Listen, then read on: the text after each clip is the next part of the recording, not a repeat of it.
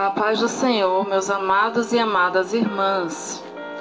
Hoje, dando continuidade ao livro Heróis da Fé, vamos falar sobre George Miller, o apóstolo da fé. Ele que nasceu em 1805 e faleceu em 1898. Pela fé, Abel. Pela fé, Noé. Pela fé, Abraão. Assim é que o Espírito Santo conta as incríveis proezas que Deus fez por intermédio dos homens que ousavam confiar unicamente nele. Foi no século XIX que Deus acrescentou o seguinte a essa lista: pela fé, George Miller levantou orfanatos, alimentou milhares de órfãos, pregou a milhões de ouvintes em redor do globo e ganhou multidões de almas para Cristo. George Miller nasceu em 1805, de país que não conheciam a Deus. Com a idade de 10 anos, foi enviado a uma universidade, a fim de preparar-se para pregar o Evangelho. Não, porém, com o alvo de servir a Deus, mas para ter uma vida cômoda gastou esses primeiros anos de estudo no mais desenfreados vícios, chegando certa vez a ser preso por 24 dias. Jorge, uma vez solto, esforçava-se nos estudos, levantando-se às quatro da manhã e estudando o dia inteiro até às dez da noite. Tudo isso, porém, ele fazia para alcançar uma vida descansada de pregador. Aos 20 anos de idade, contudo, houve uma completa transformação na vida desse moço. Assistiu a um culto onde os crentes de joelhos pediam que Deus fizesse cair sua bênção sobre a reunião. Nunca se esqueceu desse culto, pois viu pela primeira vez crentes orando ajoelhados ficou tão profundamente comovido com o ambiente espiritual que passou a buscar também a presença de Deus. Costume esse que não abandonou durante o resto da sua vida. Foi nesses dias, depois de sentir-se chamado para ser missionário, que se hospedou durante dois meses no famoso orfanato de Frank. Apesar de esse fervoroso servo de Deus o senhor Frank ter morrido quase 100 anos antes, em 1727, o seu orfanato continuava a funcionar com as mesmas regras de confiar inteiramente em Deus para todo o sustento. Mais ou menos ao mesmo tempo em que Jorge Miller hospedou-se no orfanato, um certo dentista, o senhor Graves, ele havia abandonado suas atividades, que lhe rendiam um salário de 7.500 dólares por ano, a fim de ser missionário na Pérsia, confiando só nas promessas de Deus para suprir todo o seu sustento. Foi assim que George Miller, o novo pregador, recebeu nessa visita a inspiração que o levou mais tarde a fundar seu orfanato sobre os mesmos princípios. Logo depois de abandonar sua vida de vícios para andar com Deus, chegou a reconhecer o erro, mais ou menos universal, de ler muito acerca da Bíblia e quase nada da Bíblia. Esse livro tornou-se a fonte de toda a sua inspiração e o segredo do seu maravilhoso crescimento espiritual. Ele mesmo escreveu: o Senhor me ajudou a abandonar os comentários e a usar a simples leitura da palavra de Deus como meditação. O resultado foi que, quando a primeira noite fechei a porta do meu quarto para orar e meditar sobre as Escrituras, aprendi mais em poucas horas do que antes durante alguns meses. A maior diferença, porém, foi que recebi assim a força verdadeira para a minha alma. Antes de falecer, disse que lera a Bíblia inteira cerca de 200 vezes. Cem vezes o fez estando de joelhos. Quando estava ainda no seminário, após os cultos domésticos, realizados à noites com os outros alunos, frequentemente continuava orando até a meia-noite.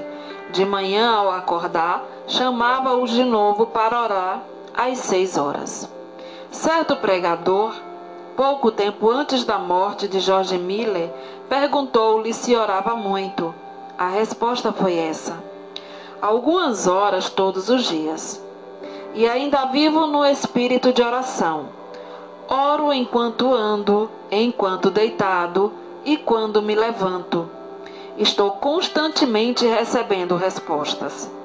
Uma vez persuadido de que cerca, de que certa coisa é justa, continuo a orar até receber. Nunca deixo de orar. Milhares de almas têm sido salvas em resposta às minhas orações. Espero encontrar dezenas de milhares delas no céu. O grande ponto é nunca cansar de orar antes de receber a resposta. Tenho orado 52 anos diariamente por dois homens, filhos de um amigo da minha mocidade. Não são ainda convertidos, porém espero que o venha a ser. Como pode ser de outra forma? Há promessas inabaláveis de Deus e sobre elas eu descanso. Não muito antes de seu casamento, não se sentia bem com, com o costume de receber salário fixo, preferindo confiar em Deus em vez de confiar nas promessas dos irmãos. Deu sobre isso as três seguintes razões. Primeiro, um salário significa uma importância designada geralmente adquirida do aluguel dos bancos, mas a vontade de Deus não é alugar bancos. Tiago 2, do 1 ao 6. Segundo, o preço fixo de um assento na igreja às vezes é pesado demais para alguns filhos de Deus e não quero colocar o menor obstáculo no caminho do progresso espiritual da igreja. Terceiro, Toda a ideia de alugar os assentos e ter salário torna-se tropeço para o pregador, levando-o a trabalhar mais pelo dinheiro do que por razões espirituais.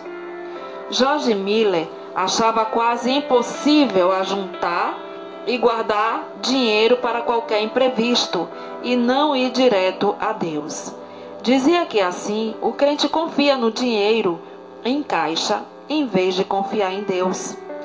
Um mês depois de seu casamento, colocou uma caixa no salão de cultos e anunciou que podiam deitar lá as ofertas para o seu sustento.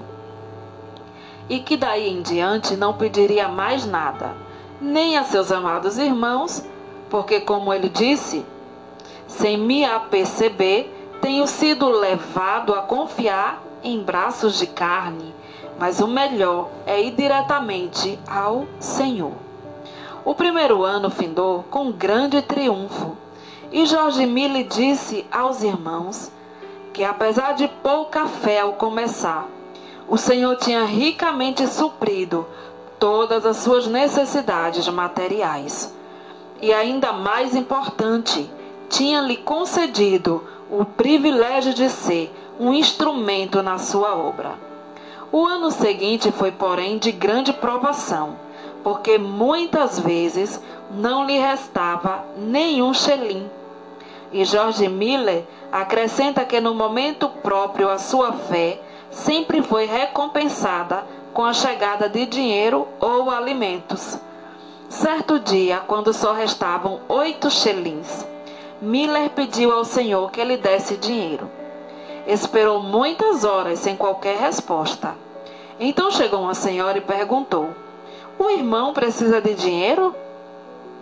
Isso foi para ele uma grande prova de fé. Entretanto, o pastor respondeu: Minha irmã, eu disse aos irmãos, quando abandonei meu salário, que só informaria ao Senhor a respeito das minhas necessidades. Mas, respondeu a senhora, ele me disse que eu lhe desse isso e colocou 42 xelins na mão do pregador. Outra vez, Mila e sua família passaram três dias sem ter dinheiro em casa e foram fortemente assaltados pelo diabo com a ideia de que haviam errado em aceitar a doutrina de fé nesse sentido. Quando, porém, voltou a seu quarto, achou 40 xelins de uma irmã que uma irmã deixara. Ele acrescentou então: Assim triunfou o Senhor e nossa fé foi fortalecida. Antes de findar o ano, acharam-se de novo inteiramente sem dinheiro. Num dia em que tinham de pagar o aluguel, pediram a Deus e o dinheiro foi enviado. Nessa ocasião, Jorge Miller fez para si a seguinte regra, da qual nunca mais se desviou: Não nos endividaremos, porque achamos que tal coisa não é bíblica. Romanos 13, 8. E assim não teremos contas a pagar, somente compraremos o que pudermos, tendo o dinheiro em mãos. Assim sempre saberemos quanto realmente possuímos e quanto temos o direito de gastar. Deus, assim, gradualmente treinava o novo pregador a confiar nas suas promessas.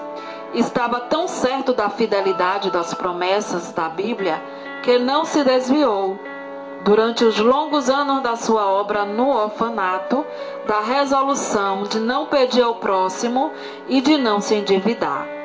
Um outro segredo que o levou a alcançar tão grande bênção de confiar em Deus foi a sua resolução de usar o dinheiro que recebia somente para o fim a que fora destinado.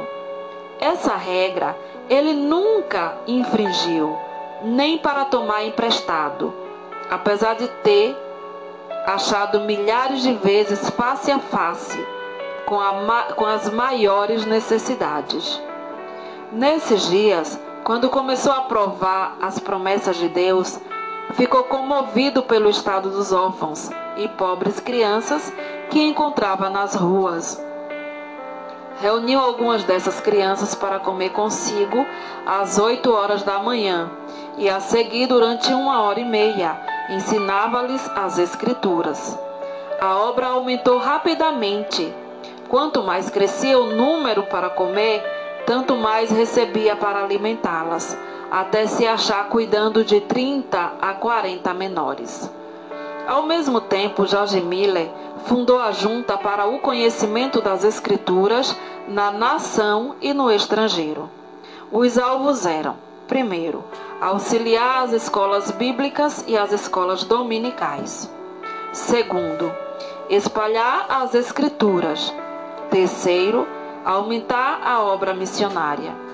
Tudo foi feito com a mesma resolução de não se endividar, mas sempre pedir a Deus em secreto todo o necessário.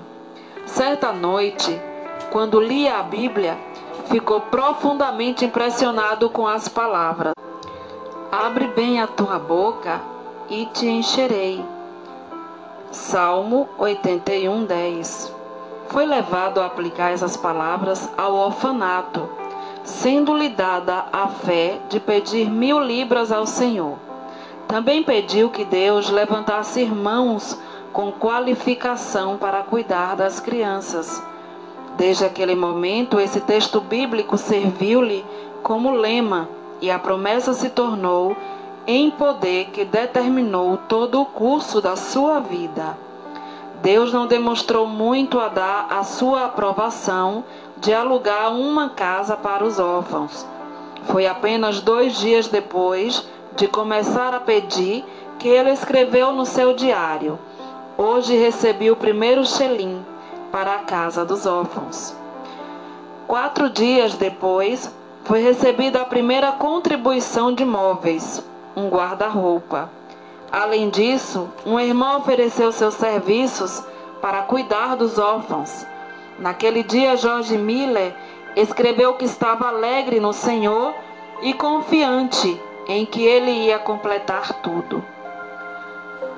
No dia seguinte, Jorge Miller recebeu uma carta com essas palavras: Oferecemos-nos para o serviço do orfanato, se o irmão achar que temos a qualificação.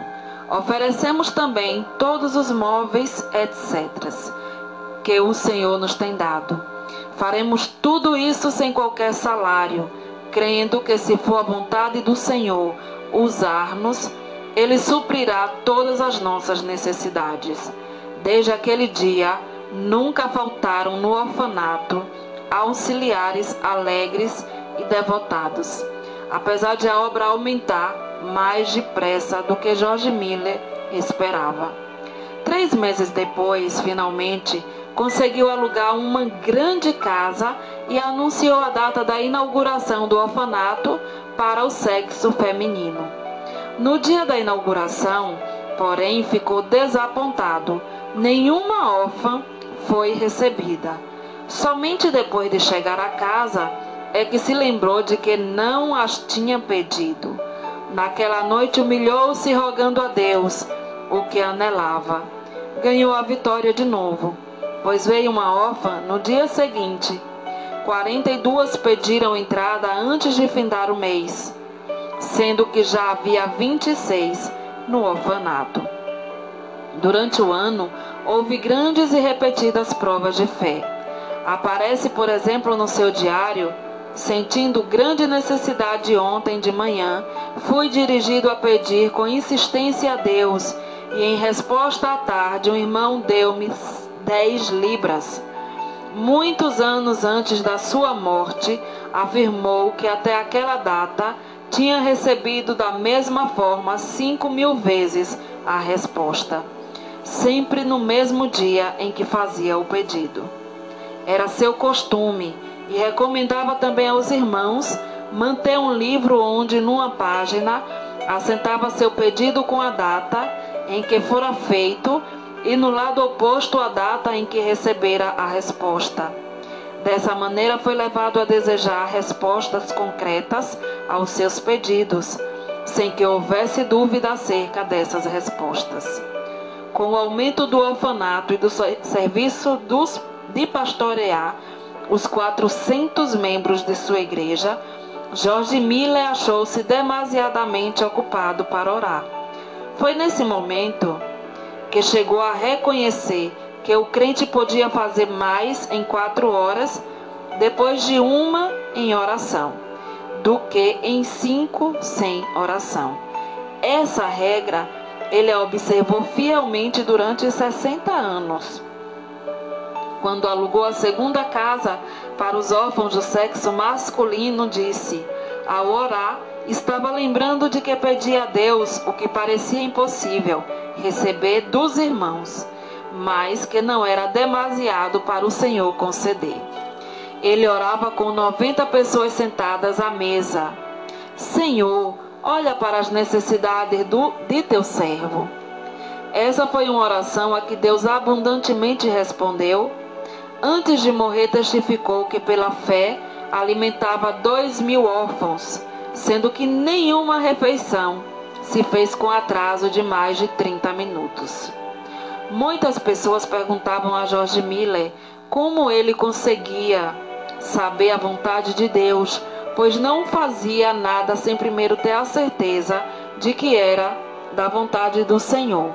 Ele respondia: Procuro manter o coração em tal estado que ele não tenha qualquer vontade própria no caso.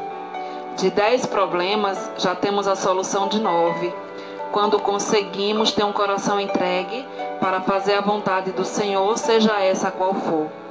Quando chegamos verdadeiramente a tal ponto, estamos quase sempre perto de saber qual é a sua vontade. Tenha o coração entregue para fazer a sua vontade. Não deixo o resultado ao mero sentimento ou a uma simples impressão. Se o faço, fico sujeito a grandes enganos. Procuro a vontade do Espírito de Deus por meio da Sua palavra. É essencial que o Espírito e a palavra acompanhem um ao outro. Se eu olhar para o Espírito sem a palavra, fico sujeito também a grandes ilusões. Depois considero as circunstâncias providenciais. Essas, ao lado da palavra de Deus e do seu Espírito, indicam claramente a sua vontade. Peço a Deus em oração que me revele a sua própria vontade. Assim, depois de orar a Deus, estudar a palavra e refletir, chego à melhor resolução deliberada que posso com a minha capacidade e conhecimento. Se eu continuar a sentir paz, no caso, depois de duas ou três petições mais, sigo conforme essa direção. Nos casos mínimos e nas transações de maior responsabilidade, sempre acho esse método eficiente. George Miller, três anos antes da sua morte, escreveu: Não me lembro em toda a minha vida de crente, num período de 69 anos, de que eu jamais buscasse sinceramente e com paciência saber a vontade de Deus pelo ensinamento do Espírito Santo, por intermédio da palavra de Deus e que não fosse guiado certo. Se me faltava, porém, sinceridade de coração, a pureza perante Deus, ou se eu não olhava para Deus com paciência pela direção, ou se eu preferia o conselho do próximo ao da palavra de Deus vivo, então errava gravemente. Sua confiança no Pai dos órfãos era tal que nenhuma só vez recusou-se a aceitar crianças no orfanato.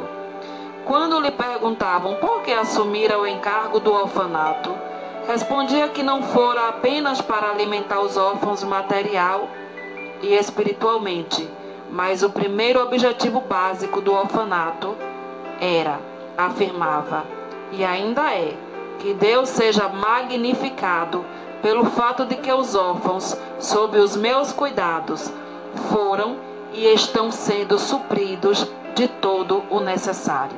Somente por oração e fé, sem que eu nem sem que eu nem meus companheiros de trabalho precisemos pedir ao próximo. Por isso mesmo que pode ver que Deus continua fiel e ainda responde às nossas orações. Em resposta a muitos que queriam saber como o crente pode adquirir tão grande fé, deu as seguintes regras. 1. Um, lendo a Bíblia e meditando sobre o texto lido, chega-se a conhecer a Deus por meio de oração. 2 procurar manter um coração íntegro e uma boa consciência. 3. Se desejamos que a nossa fé cresça, não devemos evitar aquilo que aprove e por meio do tal ela seja fortalecida. Ainda mais um ponto: para que a nossa fé se fortaleça, é necessário que deixemos Deus agir por nós ao chegar a hora da aprovação e não procurar a nossa própria libertação. Se o crente desejar grande fé, deve dar tempo para Deus trabalhar. Os cinco prédios construídos de pedras lavradas e situados em Rio, Bristol, Inglaterra, com 1.700 janelas e lugar para acomodar mais de duas mil pessoas, são testemunhas atuais dessa grande fé sobre a qual ele escreveu. Cada uma dessas dádivas, devemos nos lembrar, Jorge Miller lutou com Deus em oração para obter. Orou com alvo certo e com perseverança, e Deus lhe respondeu. São de Jorge Miller essas palavras.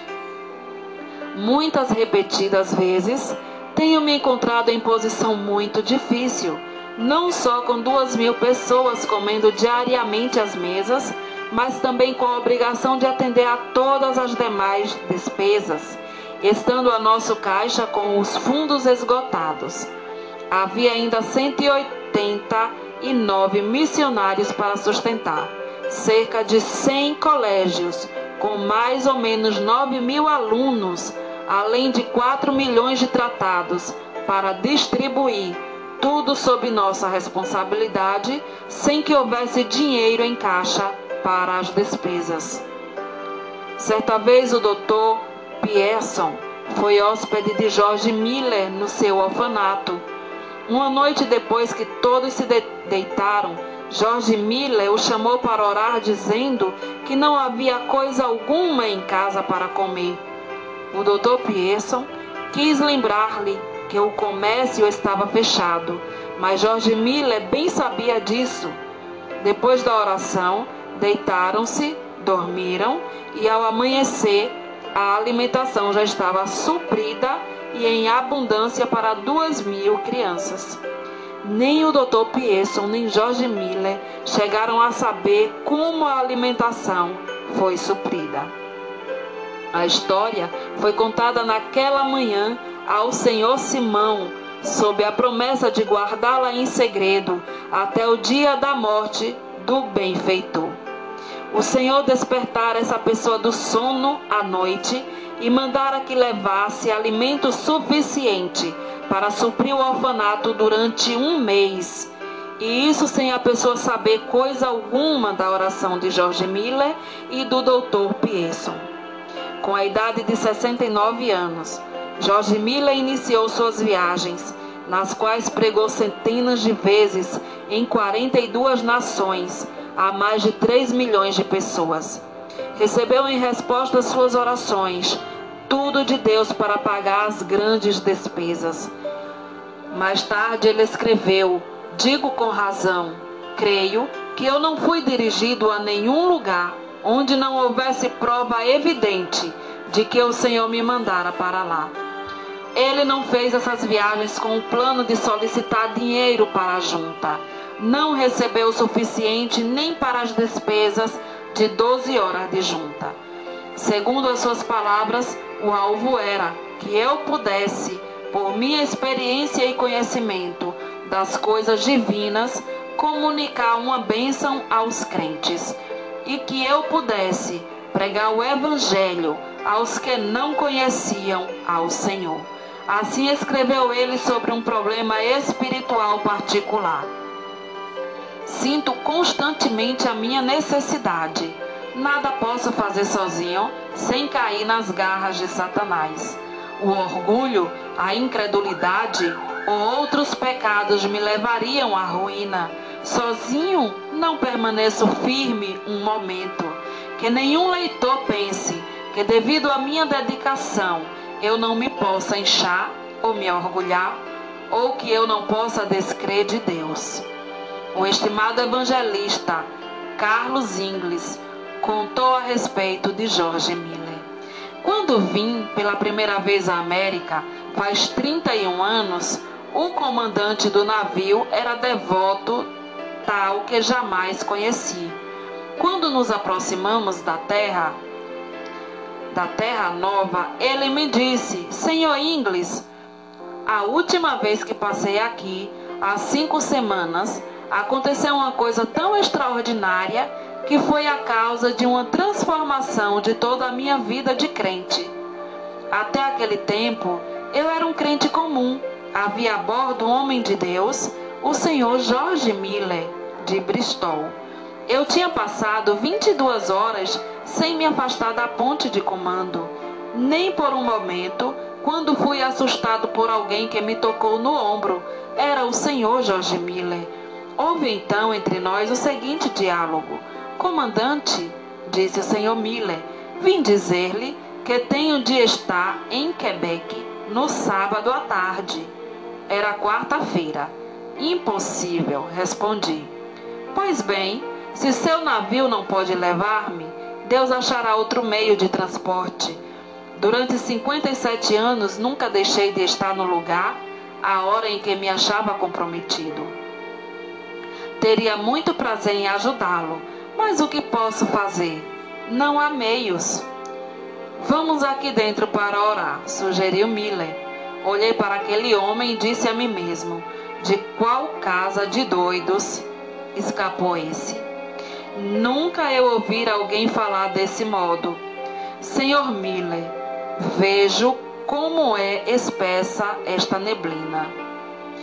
Não, respondeu ele, os meus olhos não estão na neblina, mas no Deus vivo que governa todas as circunstâncias da minha vida. O Senhor Miller caiu de joelhos e orou de forma mais simples possível. Eu pensei, é uma oração comum, a de uma criança de 8 ou 9 anos. Foi mais ou menos assim que ele orou: Ó oh, Senhor, se for da tua vontade, retira esta neblina dentro de cinco minutos. Sabes como me comprometi a estar em Quebec no sábado. Creio ser isso a sua vontade.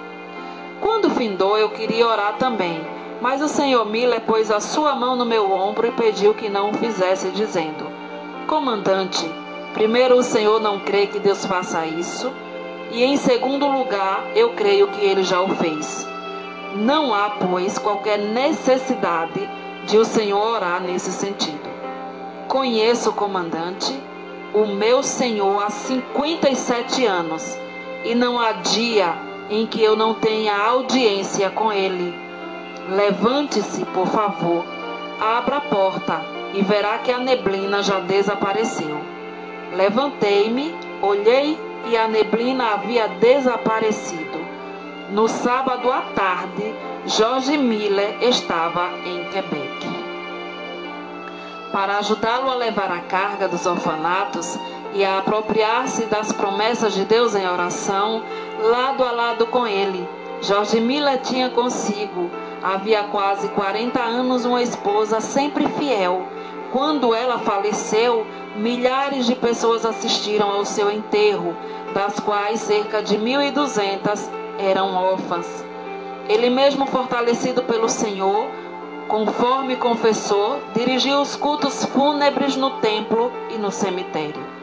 Com a idade de 90 anos, pregou o sermão fúnebre da segunda esposa, como o fizera na morte da primeira. Uma pessoa que assistiu a este enterro assim se expressou. Tive o privilégio, sexta-feira, de assistir ao enterro da senhora Miller e presenciar um culto simples, que foi talvez, pelas suas peculiaridades, o único da história do mundo. Um venerável patriarca preside o culto do início ao fim, com a idade de 90 anos. Permanece ainda cheio daquela grande fé que o tem habilitado a alcançar tanto e que o tem sustentado em emergência, problemas e trabalhos de uma longa vida. No ano de 1898, com a idade de 93 anos, na, última noite antes de partir para estar com Cristo, sem mostrar sinal de enfraquecimento das forças físicas, deitou-se como de costume. Na manhã do dia seguinte, foi chamado, na expressão usada por um amigo pessoal. O querido ancião Miller desapareceu de nosso meio para o lar. Quando o mestre abriu a porta e o chamou ternamente, dizendo: Vem. Os jornais publicaram meio século depois da sua morte a seguinte notícia: O orfanato de George Miller, em Bristol, permanece com uma das maravilhas do mundo. Desde a sua fundação em 1836, a cifra que Deus tem concedido unicamente em resposta às orações sobre as mais de 20 milhões de dólares e o número de órfãos ascende a 19.935. Apesar de os vidros de, certa, de cerca de 400 janelas terem sido partidos recentemente por bombas durante a Segunda Guerra Mundial, nenhuma criança e nenhum auxiliar foi ferido. Glória a Deus. Deus continue abençoando a vida de cada um de vocês. Se assim Deus nos permitir, amanhã estaremos lendo a história de Davi, célebre missionário e explorador. Boa noite a todos, a paz do Senhor. Deus continue abençoando a vida de cada um de vocês.